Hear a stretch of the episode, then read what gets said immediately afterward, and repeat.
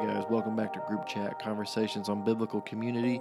We're moving on in our series, The Six Habits of Groups That Actually Learn. Today we're on Habit five, and as always, you can access this podcast, all of our podcast episodes, and every resource that we have available to you at w w w dot rush creek dot org.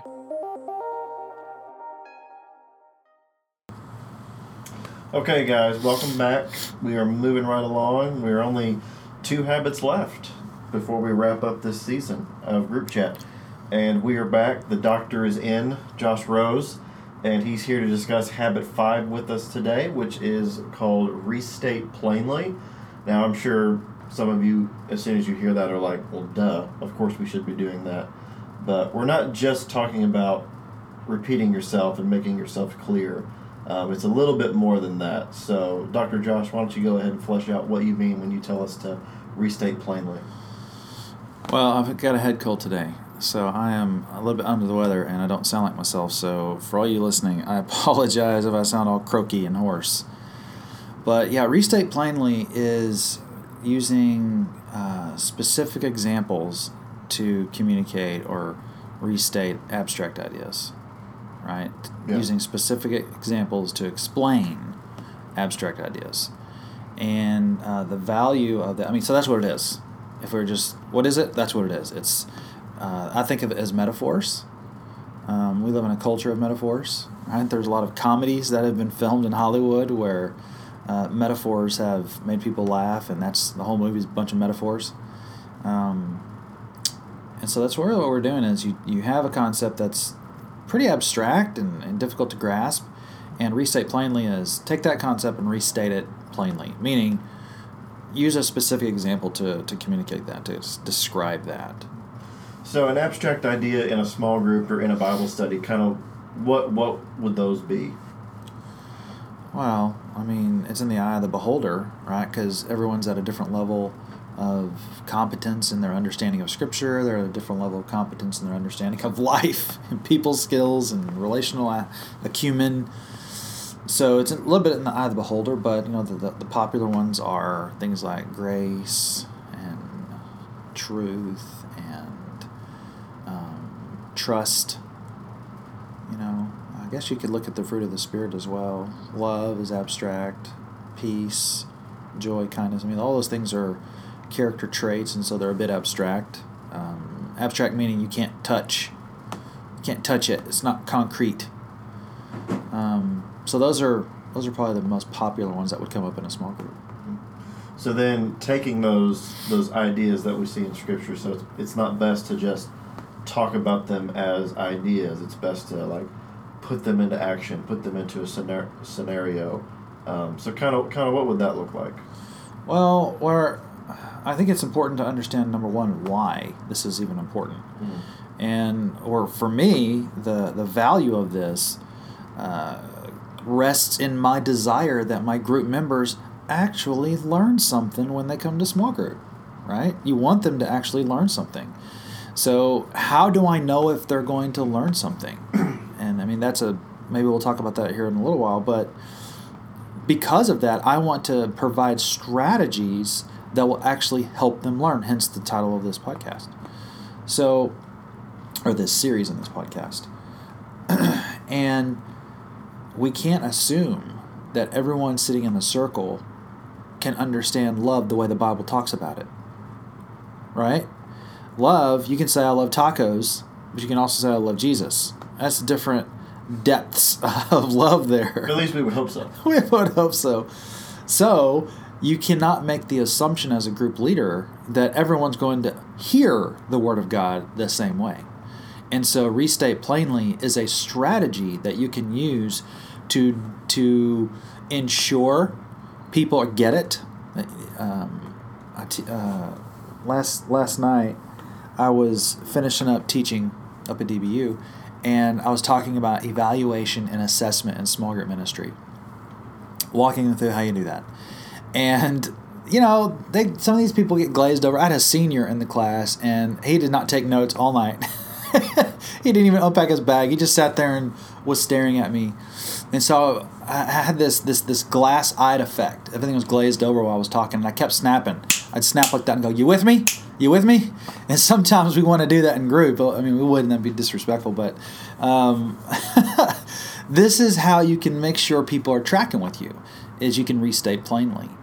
Um, so how that would look in a group is, you know, if it's, you know, if it's love, we used that earlier, then you could use a scratch sheet of paper. You could, um, you know, use a dry erase board. You could use a poster. You could use people using their phones. And you could have everyone um, obviously read the text, and, you know, you would need to understand what the scripture is teaching first. That's a big assumption that, you know, the, the group leader has done the legwork. And then have the group look up on their phones or write on a sheet of paper, what is what do you, what do you feel like, or maybe what image comes to mind when you hear this word love in the text? And you may see people draw a family, a pet, a heart, Valentine's Day, sacrifice. I mean, it's just in the eye of the beholder again. What does love mean to them? And then you as a leader have an opportunity, number one, to gauge for competence, meaning does everyone tracking with me? I'm able to tell from their pictures. And if you have a larger group, you may have to pair them up and do it and then kind of do a group report. But you're able to tell. And if everyone's got it, move on. But if they don't have it, then you can use an example. You can restate this abstract idea plainly and give them kind of a course correct. Does that make sense? Yes. So for a leader, I'm sure there might be some leaders out there thinking, well, I'm not exactly... Um, a creative type, or um, so I'm not really good at coming up with examples or anything like that. So how would you encourage that leader? Well, I think it's a great question, because I think a lot of people think that way.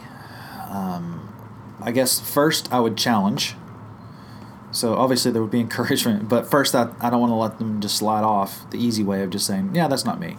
So I would challenge them and, and, uh, and just push back a little bit and say, I'm, I'm not sure I buy that whole whole hog. So go ahead and describe to me where you're having problems. And my experience has been people are further along than they think they are.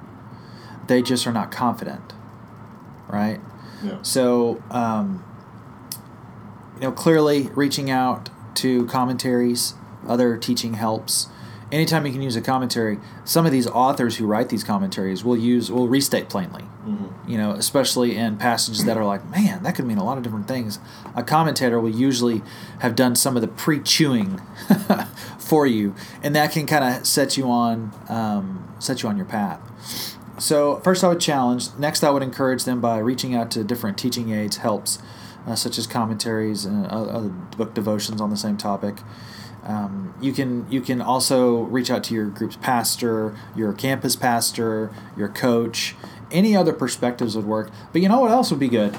And uh, I, I think that people will be surprised. You can kill two birds with one stone with this. Not that we're into killing birds, but you could reach out to your future leaders in the group. You know, every group has some people who, if they had a little bit of training and God tapped them on the shoulder, they could lead a group. Absolutely.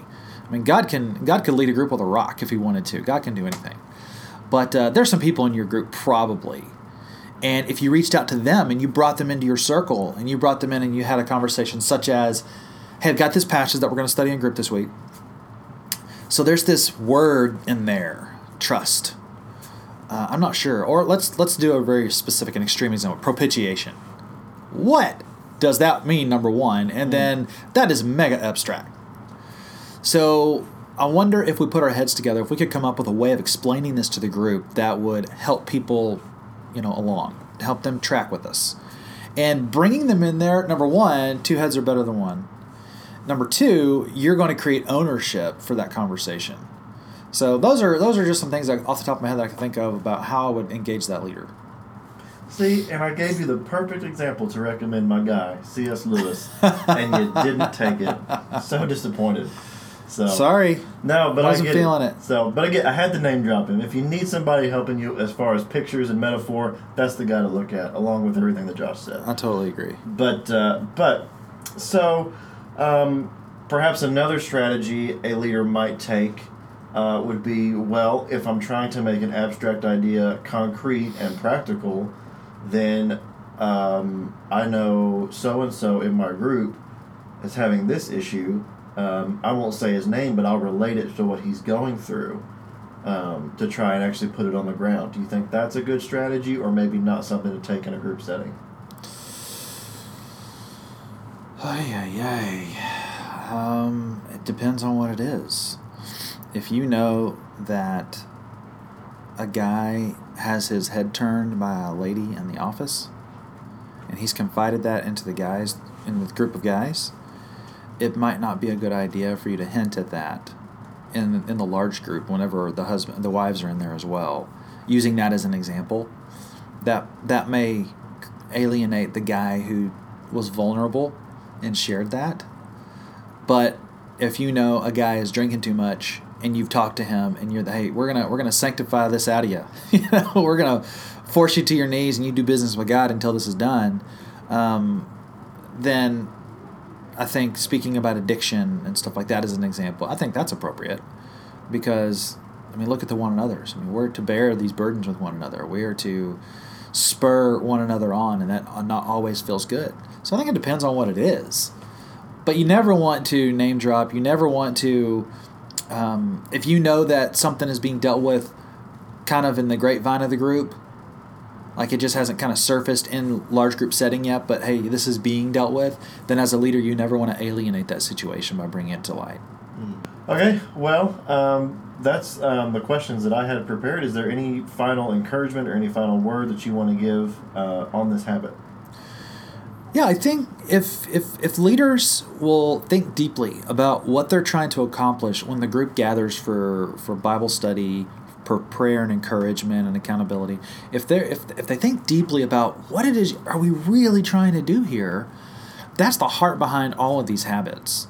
It's we're trying to help you have some good strategies that deal with the head. Next season, we're going to deal with some really great and helpful strategies that deal with the heart, and then third, and then the next season after that, we're going to deal with some great strategies that deal with the hands, the head, the heart, and the hands. And so that's what this is about. This is we are we're trying to find some of the best of the best stuff that's out there in research today that has demonstrated with evidence base that this stuff works, and restate plainly works because it helps people come along. And when you think about the kind of levels of competence. There's people in your group who don't know what they don't know. There's people in your group who know exactly what they don't know. There's people in your group who know exactly what they know. And there's people in your group who they don't even know what they know. They just take it for granted and they assume everyone knows it. You have all of those types of people in group. And a habit like this helps make sure people are brought along so you don't lose anybody. And in the end, the idea, the hope, the research would suggest that they will be brought along and that they will master whatever it is you're trying to discuss in group. So, good word. Well, Josh, thank you so much again for joining us. And thank you guys for listening. We will see you next time. Hey guys, thanks again for listening. Just want to remind you one more time that every resource that we have is available to you at all times at w w w dot rush creek dot org. If you'll just go to that website, go to the ministries button and go to the groups page. At the bottom, there's a button that says resources and curriculum, and everything we have from our podcast to our blogs to videos to everything we have to help you be the best leader you can be is on that page. Thanks guys.